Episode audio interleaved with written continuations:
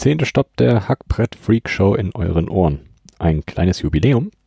Das erste Mal zweistellig. Ich habe neulich irgendwo gelesen, dass man mit zehn Episoden im oberen Drittel aller Podcasts ist.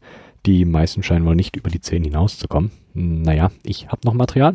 Es wird also auch noch ein kleines bisschen weitergehen. Das Einzige, was noch fehlt, sind natürlich die insgesamt 1000 Downloads des Podcasts. Die sind leider immer noch nicht voll zur zehnten Episode.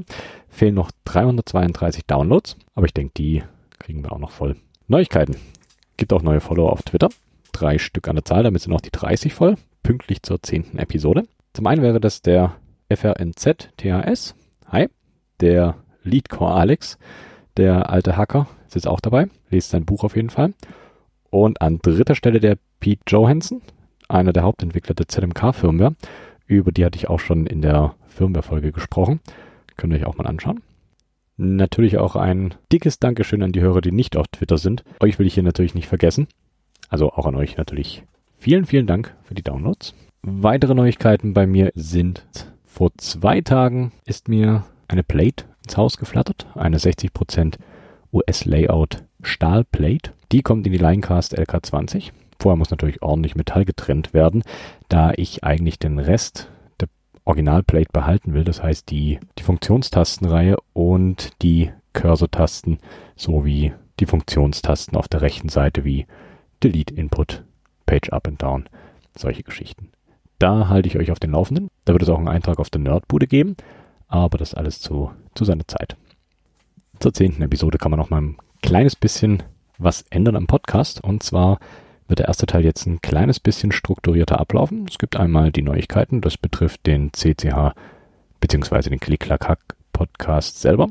Dann gibt es die News, das sind allgemeine News über Tastaturen. Dann gibt es noch die Sparte Group Buys, das sind, wie der Name schon sagt, aktuelle Group Buys. Und Switches, da geht es darum, wenn neue Switches vorgestellt sind, beziehungsweise jemand Switches wieder vorrätig hat, dann kommt das natürlich in die Kategorie und es wird auch weiterhin so eine Art großes Hauptthema zu jeder Episode geben. Dann würde ich direkt weitermachen mit den News. Und zwar hat ein User namens Guy Dupont ein T9-Keyboard gebaut.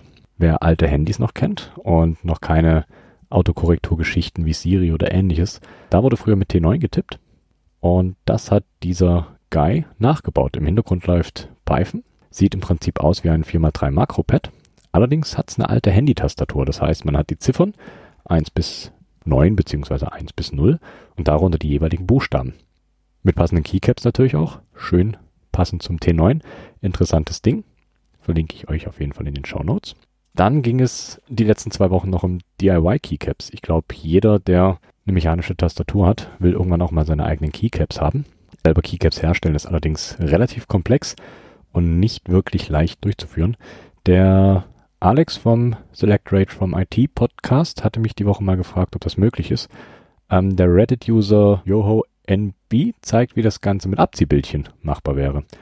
Das wäre eine Option. In dem Video, was er da gepostet hat, werden allerdings nur Side-Printed Keycaps gezeigt. Es wäre interessant, wie sich das verhält, wenn die aufs Top der Caps kommen. Wie lange das hält, ob der Aufwand wirklich lohnt, denn es ist ein relativ großer Aufwand. Das wäre dann ganz spannend. Der liebe Schwager, der hier öfters erwähnt wird, probiert sich auch gerade an einem, nennen wir es DIY Die-Sub-Verfahren. Wenn es da Neuigkeiten gibt, hörte sie hier natürlich zuerst. Oder man graviert sich die Caps wie der Reddit-User Tinfoil Haberdashery. Der hat dazu einfach SFDC SFX UV-Laser genommen und sich Caps selber Laser graviert. Wer Geld hat, das Ganze liegt bei circa 8000 Euro. Also wer da was übrig hat, kann sich gerne einen Laser kaufen und sich selber Keycaps Laser gravieren. Auch ganz spannend. Weitere News sind noch, Jerry geht an die Börse.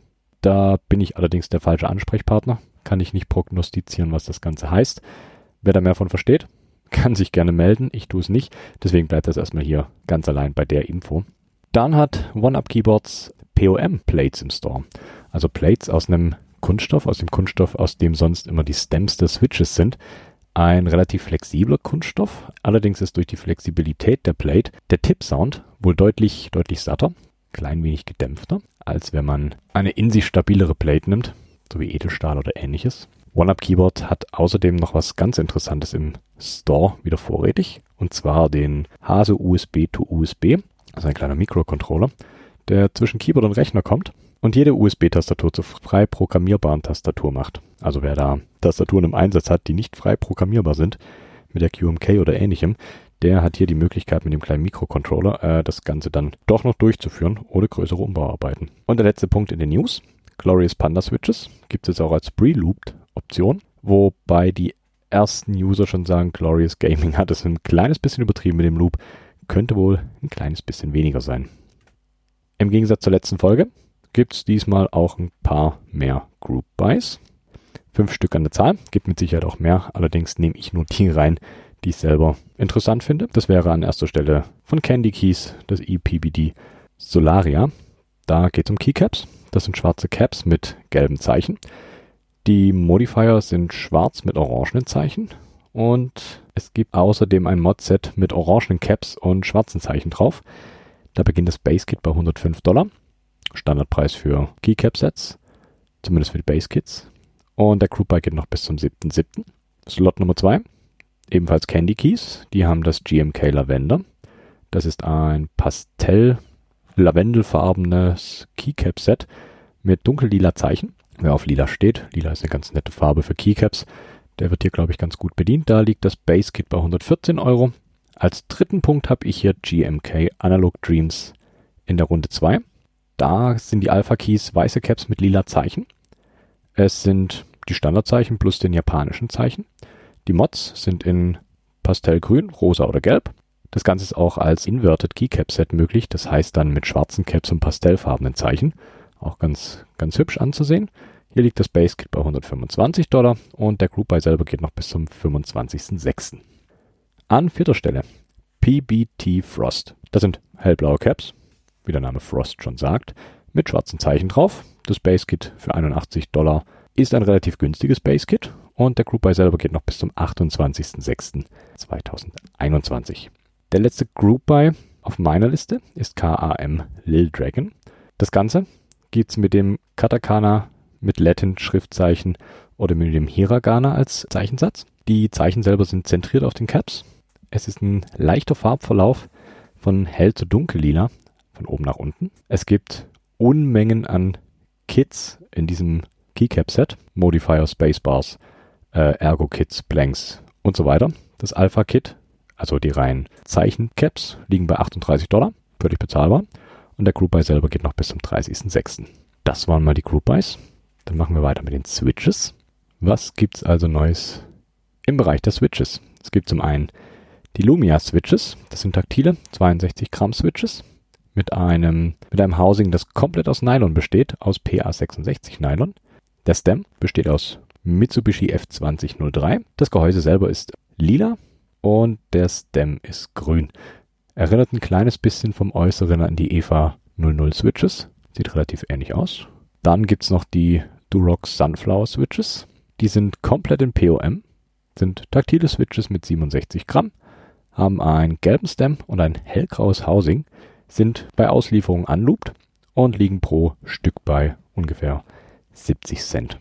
Und der dritte Switch im Bunde ist der Join Keys Matcher Switch. Ist auch ein linearer Switch mit 68 Gramm. Hat eine goldummantelte Feder, ist PCB-Mount, hat ein cremefarbenes weißes Housing und einen pastellgrünen Stem. Preis habe ich hier leider keine gefunden, aber ihr seid findig, ihr findet die bestimmt raus. Das waren mal die neuen Kategorien, die ich in den zukünftigen Folgen weiter füttern werde. Und als vorhin schon angedrohtes Hauptthema habe ich mir etwas rausgesucht, was, denke ich, jeden irgendwann trifft, der sich mit mechanischen Tastaturen auseinandersetzt, und zwar das Modding. Der Christian, ein treuer Hörer, hatte mal vor einiger Zeit nach äh, Modding-Möglichkeiten gefragt und darum soll es heute gehen. Was ist überhaupt das Modding von mechanischen Tastaturen? Beim Modding selber geht es eigentlich hauptsächlich darum, um das Feintuning eurer Tastatur, also kleine bis große Änderungen an der Hardware, meistens um den Sound der Tastatur zu verändern und Störgeräusche zu beseitigen, aber auch um das Tippgefühl selber zu verbessern. Schont also das Ohr, die Hand und eure Finger. Der einfachste Mod überhaupt ist der Wechsel von Keycaps. Äh, manche Boards von der Stange haben recht mittelmäßige bis schlechte Keycaps, die sich teilweise schnell abnutzen oder speckig werden und zu glatt sind und dann wirklich auch störend beim Tippen sind. Wie ihr bei meinen bisherigen Folgen am Anfang immer hören könnt, gibt es ein sehr breites Spektrum an Keycaps, die ihr euch besorgen könnt, in unterschiedlichsten Designs und Farben, aber auch Materialien. Die Standard Massen-Keycaps werden aus ABS-Kunststoff hergestellt. Der greift sich nach einer gewissen Zeit ab und wird glänzend und speckig. Das, was man eigentlich von den meisten, ich sag mal, Billigtastaturen kennt. Irgendwann kann man die Zeichen nicht mehr lesen und man sieht nur noch diese glatten Flächen auf den Keycaps. Besser wären da auf jeden Fall schon mal Keycaps aus dem Kunststoff PBT oder PBT. Der ist deutlich stabiler und greift sich bei weitem nicht so schnell ab wie das ABS. Außerdem sind äh, PBT-Caps grundsätzlich matt und nicht glänzend und in sich natürlich deutlich fester als ABS-Caps. Zudem haben PBT-Caps eine feinere Struktur, was die Haptik, also das, was ihr fühlt bei den Caps, deutlich verbessert. Und die PBT-Caps sind leider etwas teurer und dicker, aber durch das dickere Material ergibt sich auch ein vollerer Sound beim Tippen. Also auch da noch ein kleiner, kleiner Tuning-Effekt, was den Sound angeht. Es gibt auch noch Caps aus äh, Gummi oder Metall, würde aber eher zu den Kunststoff-Caps tendieren. Ich denke, Gummi kann das Tippen eher schwammiger machen. Mit Metall habe ich keinerlei Erfahrung. Müsst ihr selber ausprobieren. Wenn es euch taugt, natürlich super. Wenn nicht, dann nicht. Außerdem ist natürlich zu überlegen, welches Keycap-Profil ihr euch auf das Keyboard selber packt. Darüber mache ich auch noch eine separate Episode. Nur kurz, es gibt komplett ebene Profile. Das wären die XDA-Profile. Oder ihr könnt auch auf gewölbte Profile gehen, die ein klein wenig Ergonomie ins Spiel bringen. Allerdings nur was, was den Grad der Wölbung im Keycap-Profil selber angeht. Split-Keyboards wären dann nochmal deutlich, deutlich ergonomischer. Eine weitere Möglichkeit, den Sound und das Tippgefühl eurer Tastatur zu beeinflussen, sind die O-Rings. Das sind winzig kleine O-förmige Ringe aus Gummi, die über den Aufnahmepunkt im Inneren der Caps gestülpt werden, also da, wo das Keycap auf den Stem vom Switch kommt. Die kleinen O-Rings dämpfen die Geräusche beim Tippen und minimieren auch den harten Sound, der entsteht, wenn die Caps auf den Switch treffen. Außerdem ist der Aufschlagpunkt vom Keycap auf dem Switch auch haptisch gedämpft, ganz klar bei Gummi, was im Tippgefühl selber angenehmer für die Finger wird. Die O-Rings gibt es in verschiedenen Härtegraden und je weicher, desto schwammiger in Anführungszeichen natürlich im Positiven beim Auftreffen. Das heißt deutlich höherer Dämpfungseffekt. Die O-Rings sind eine Modification, die relativ günstig und schnell gemacht ist, aber dennoch eine spürbare Veränderung des Keyboards selber mit sich bringt. Soviel zu den Keycaps, die man modden kann. Weiter geht's. Unter den Caps befinden sich natürlich die Switches, das heißt das Switch-Modding. Hier wird es dann ein kleines bisschen ausgefeilter. Wer ein Hotswap-Hackbrett hat, der kann seine Switches einfach und bequem tauschen. Einfach rausziehen und neue rein natürlich. Hotswap-Keyboards sind natürlich perfekt, um Switches auch ausprobieren zu können, da man sie da nicht jedes Mal auslöten und wieder einlöten muss. Dienlich sind hier natürlich auch die Spezifikationen der jeweiligen Hersteller und die stehen meistens im großen Umfang zur Verfügung. Hier kann man gut vergleichen, welche Switches man möchte. Taktil, linear, clicky, welche Auslösekraft und so weiter mit Travel, Pre-Travel und allem, was dazugehört. Man kann sich natürlich auch das Community-Feedback durchlesen, denn da gibt es dann doch schon den einen oder anderen, der diverse Switches getestet hat. Auch hier beim Klick-Lack-Hack gibt es natürlich zwei Folgen über Switches. Ich denke, da wird auch noch eine dritte und vierte und fünfte eventuell kommen. Mal schauen. Aber da habt ihr schon mal auf jeden Fall einen guten Anlaufpunkt für Switches, die ihr euch mal anschauen könnt, die ganz nett sind. Und ein paar Spezifikationen habt ihr auch dazu. Wer allerdings kein Hotswap-Keyboard hat, der muss zum Lötkolben greifen. Achtung, wer Garantie auf seinem Board hat, verliert die natürlich beim Auslöten des Switches. Wer es dennoch machen möchte und ein kleines bisschen Erfahrung hat mit dem Lötkolben, der kann da ordentlich was rausholen aus seiner Tastatur. Also Lötpumpe und Lötkolben schnappen, Tastatur öffnen, Switches auslöten und neu reinlöten.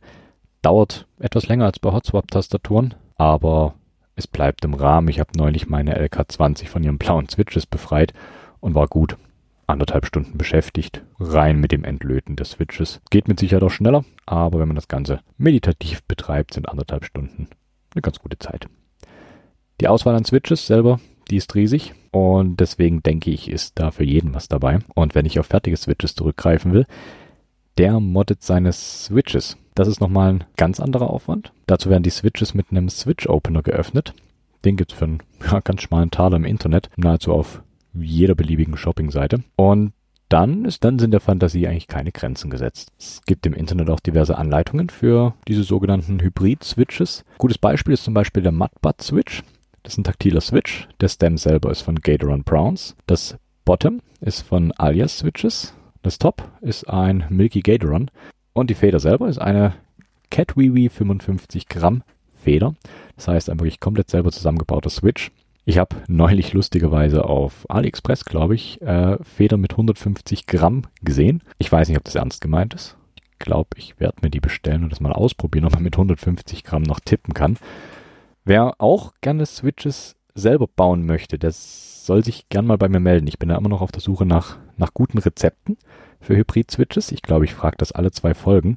Bis jetzt hat sich noch keiner gemeldet, aber hier muss ja irgendjemand dabei sein, der selber Switches baut. Also gerne melden. Ich habe da, habe da auf jeden Fall Bedarf. Es gibt allerdings auch noch andere Möglichkeiten, seine Switches zu modden. Man muss sie nicht gleich von Grund auf selber bauen. Manche Switches haben, hm, nennen wir es ein kleines bisschen Toleranz in der Fabrikation des Gehäuses. Dadurch kann ein kleines Wackeln im Gehäuse des Switches selber entstehen und auch ein wackeliges Gefühl verursachen beim Tippen. Dagegen hilft das äh, Switch Filming oder das Filming. Und beim Filming werden sehr dünne Kunststoffblättchen entweder aus Kunststoff, Gummi, PLA, Plastik oder Polycarbonat zwischen Top und Bottom gelegt und füllen so den Leerraum aus und stabilisieren den Switch in sich. Und wenn wir schon bei Switches sind, next point, das Lubing. Ich denke, jeder hat es schon mal gehört. Der eine oder andere wird es schon getan haben. Beim Lubing selber wird ein Schmiermittel auf einzelne Teile der Switches oder Stabilizer aufgetragen, um weniger Widerstand beim Tippen zu haben und die Switches so auch leichtgängiger zu machen und eventuell auch diverse Störgeräusche sowie Kratzen zu eliminieren. Es gibt grundsätzlich zwei Arten von Schmiermitteln. Es gibt Öle und eher festere Schmiermittel. Als Mittel der Wahl für das Lubing hört man meistens eigentlich Crytox. Crytox ist ein Hochleistungsschmiermittel, aber auch nicht das einzige, das es gibt. Gibt es noch ein paar andere, werde ich aber gleich noch ein bisschen näher drauf eingehen. Zuerst einmal, wo kommt denn das Schmiermittel überhaupt hin? Dafür hier mal kurz die vier Teile im Switch, die geloopt werden können. Das ist einmal Top und Bottom vom Gehäuse, die Federn natürlich und der Stem. Beim Gehäuse Bottom kommt das Loop auf die Schiene, in der der Stem läuft, innen und außen am Zylinder und auf den Innenboden. Die Feder kann man komplett schmieren. Beim Stem ist es der kleine Führungsgrad, der Federaufnahmepunkt und die winzig kleinen Beinchen, die am Stem dran sind. Und beim Top des Gehäuses kommt es auch in die Stem Rail, also in diese kleine Führungsschiene, in der der Stem läuft. Zudem ist es ausschlaggebend, welches Schmiermittel man nimmt. Jedes Schmiermittel hat äh, andere Eigenschaften und führt zu anderen Ergebnissen. Bei linearen Switches führt das Crytox 205G0 zu einem weicheren Tippgefühl. Ein anderes Schmiermittel namens äh, Tribosis 3203, das ist ein sehr dünnes Schmiermittel, das äh, eine, ein schnelleres und weicheres Tippgefühl ermöglicht. Tribosis 3204 ist etwas dicker als das 3203 und schwieriger aufzutragen und gibt eher ein gedämpfteres Tippgefühl. Dann gibt es auch noch von Crytox das 105 Oil. Das wird meistens eher empfohlen für die Feder, um dieses kleine Ping-Geräusch, das die Feder macht, zu unterdrücken. Das Looping von taktilen Switches kann das kratzende Gefühl am Tactile Bump minimieren und ein ganz neues Gefühl verursachen beim Tippen. Hier macht das Tribosis 3203, ähm, erhält die Taktilität, macht sie aber spürbar weicher. Crytox 205G0 minimiert den Sound und das Gefühl ist aber dafür sehr, sehr weich. Tribosis 3204 ist so der Mittelweg zwischen Weich und Taktilität. Und hier wird auch wieder eher Crytox 105 für die Feder gegen das Ping genommen. Das bleibt einigermaßen gleich bei jedem Switch. Bei Clicky Switches muss man dazu sagen, klickende Switches nur auf eigene Gefahr schmieren. Hier übernehme ich keinerlei Haftung. Das Schmieren von Clicky Switches kann nämlich dazu führen, dass äh, jeder Switch anders klingt und der akustische Klick selber komplett weg ist. Deswegen nur auf eigene Gefahr. Was man machen kann, ist natürlich das Crytox 105 Öl für die Feder, um dieses kleine Ping-Geräusch zu eliminieren. Aber sonst würde ich, glaube ich, die Finger bei Clicky Switches weglassen. Lieber gar nichts schmieren. Das Looping selber könnt ihr eigentlich einfach dem Schreibtisch machen oder ihr kauft euch auch eine von diesen tollen Looping Stations dazu. Braucht es nicht unbedingt, geht auch genauso. Einfach auf dem Schreibtisch. Das Einzige, was ihr natürlich beachten müsst, ist, dass eure Arbeitsumgebung sauber und relativ staubfrei ist, da Staub da natürlich eher neue Kratzgeräusche verursacht. Man kann allerdings nicht nur die Switches loopen, man kann auch Stabilizer loopen. Ganz kurz zum Aufbau von Stabilizern. Der Stabilizer besteht im Regelfall aus drei Teilen. Das ist einmal der Stem wo das Keycap draufkommt, das Housing, das heißt der Körper, in dem sich das alles befindet, und die Stabilizer Bar, das ist dieser kleine Drahtbügel, der das Ganze dann stabilisiert. Beim Looping von Stabilizern wird die Innenseite des Housings eingeschmiert und die äußeren Endungen der Stabilizer Bar. Das sind eigentlich die einzigen Sachen, die beim Stabilizer geloopt werden sollten. Für die Stabilizer gibt es allerdings auch noch eine andere Modifikation und das ist der sogenannte Band-Aid-Mod. Auch wieder ein recht günstiger, aber effektiver Mod. Dafür braucht ihr nur Pflaster, eine Schere und am besten eine ruhige Hand.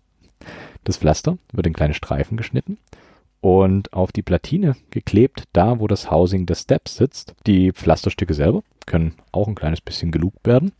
Man allerdings aufpassen, dass von dem Schmiermittel nichts auf die PCB kommt, um ja, Fehlfunktionen zu verhindern. Das wäre natürlich ärgerlich. Der Band-Aid-Mod, der minimiert das Geräusch, wenn die Steps auf die PCB treffen. Das ist ein Klack, das man deutlich hört. Und das Ganze macht das Keyboard natürlich deutlich, deutlich ruhiger dann. Bei den Steps gibt es außerdem noch den Clip-Mod. Hier werden überstehende Teile vom Stem abgeklipst. Hier aber auch Vorsicht, weil wenn man zu viel wegnimmt, dann kann es sein, dass eure Steps einfach kaputt sind. Das Ganze fixt kleine Kratzgeräusche, die im Step oder im Stabilizer selber entstehen können. Muss man ziemlich präzise mit einem Seitenschneider umgehen können und am besten vorher eine genaue Anleitung dazu anschauen und nicht einfach drauf losklipsen. Für Stabilizer selber gibt es auch von KBD Fans den PCB Mount Stabilizer Partner. Das sind äh, kleine Plastikteile, die die Stepbar davor bewahren, rauszufallen. Ob es das nun braucht oder nicht, sei dahingestellt. Könnt ihr euch mal anschauen. Das war es allerdings auch zu den Steps. Der nächste Punkt auf der Liste mit Mods ist natürlich das Case der Tastatur, also der Körper eures Hackbretts. Viele Keyboards von der Stange kommen mit einem, sag mal 0815 Kunststoff-Case und diese Kunststoff-Cases sind vom Klang bzw. vom Schall, den dieser Hohlraum im Kunststoff-Case verursacht, nicht gerade wirklich optimal. Dagegen hilft Dämpfungsschaumstoff. Der wird einfach zugeschnitten und ins Case gelegt oder geklebt, habe ich auch schon gesehen, und absorbiert den Schall, der beim Tippen selber entsteht und dadurch bricht sich der Schall im Case selber nicht mehr und dieses nervige Echo, das da entsteht, entfällt einfach komplett. Meist wird zum Dämmen Neopren oder Sobotan hergenommen. Letzteres kennt man aus der Herstellung von Schuheinlegesohlen. Ist genau das gleiche Material. Geht aber auch jedes andere schallabsorbierende Material. Einfach zuschneiden und ab ins Case damit. Man könnte allerdings auch für ein kleines bisschen mehr Geld das komplette Case austauschen. Je mehr Masse das Case hat, desto geringer sind auch die Störgeräusche im Case selber. Für viele Custom Keyboards äh, gibt es auch Aluminium, Holz, Metall-Cases. Auch hier sind der Fantasie keine Grenzen gesetzt. Oder ihr verzichtet ganz auf ein geschlossenes Case und umgeht dadurch den Schall, der sich im Case entwickeln kann. Da gibt es wunderbar offene Cases, wo sowas gar nicht erst passiert. Und der letzte Mod auf meiner Liste hier ist ein Modding der Haptik. Das heißt, um die Haptik der Tastatur selber noch ein wenig zu verfeinern, können kleine Gewichte im Case untergebracht werden. Das macht die Tastatur deutlich schwerer und die liegt dadurch auch deutlich besser auf dem Schreibtisch und schluckt auch ein bisschen mehr Schall, der im Keyboard selber entsteht. Macht sie also nochmal vom Geräusch her deutlich voller. Das waren mal die üblichen Verdächtigen, wenn es ums Modding von Keyboards geht. Probiert's aus. Lasst mich wissen, ob und wie ihr eure Hackbretter verbessert habt. Wenn ihr mir auch andersweitig irgendwas sagen wollt, Kritik, Lob, Vorschläge für Themen, alles immer gerne her damit. Das könnt ihr wie folgt tun. Entweder auf Twitter, at cchpod für den Podcast oder at ph0x17 für mich selber. Das Ganze geht natürlich auch per Mail, wenn nicht auf Twitter ist. cch.nerdbude.com. Zum Schluss gibt es wie immer kleines bisschen Lo-Fi-Gedudel. Wieder die guten alten Pocket Master mit einer Ode an eine wundervolle Serie, nämlich der IT Crowd. Mir bleibt wie immer nur zu sagen, vielen, vielen Dank fürs fleißige Zuhören. Teilt den Klicklack-Podcast ordentlich, damit die 1000 endlich voll werden. Bis zum nächsten Mal. Ich bin raus.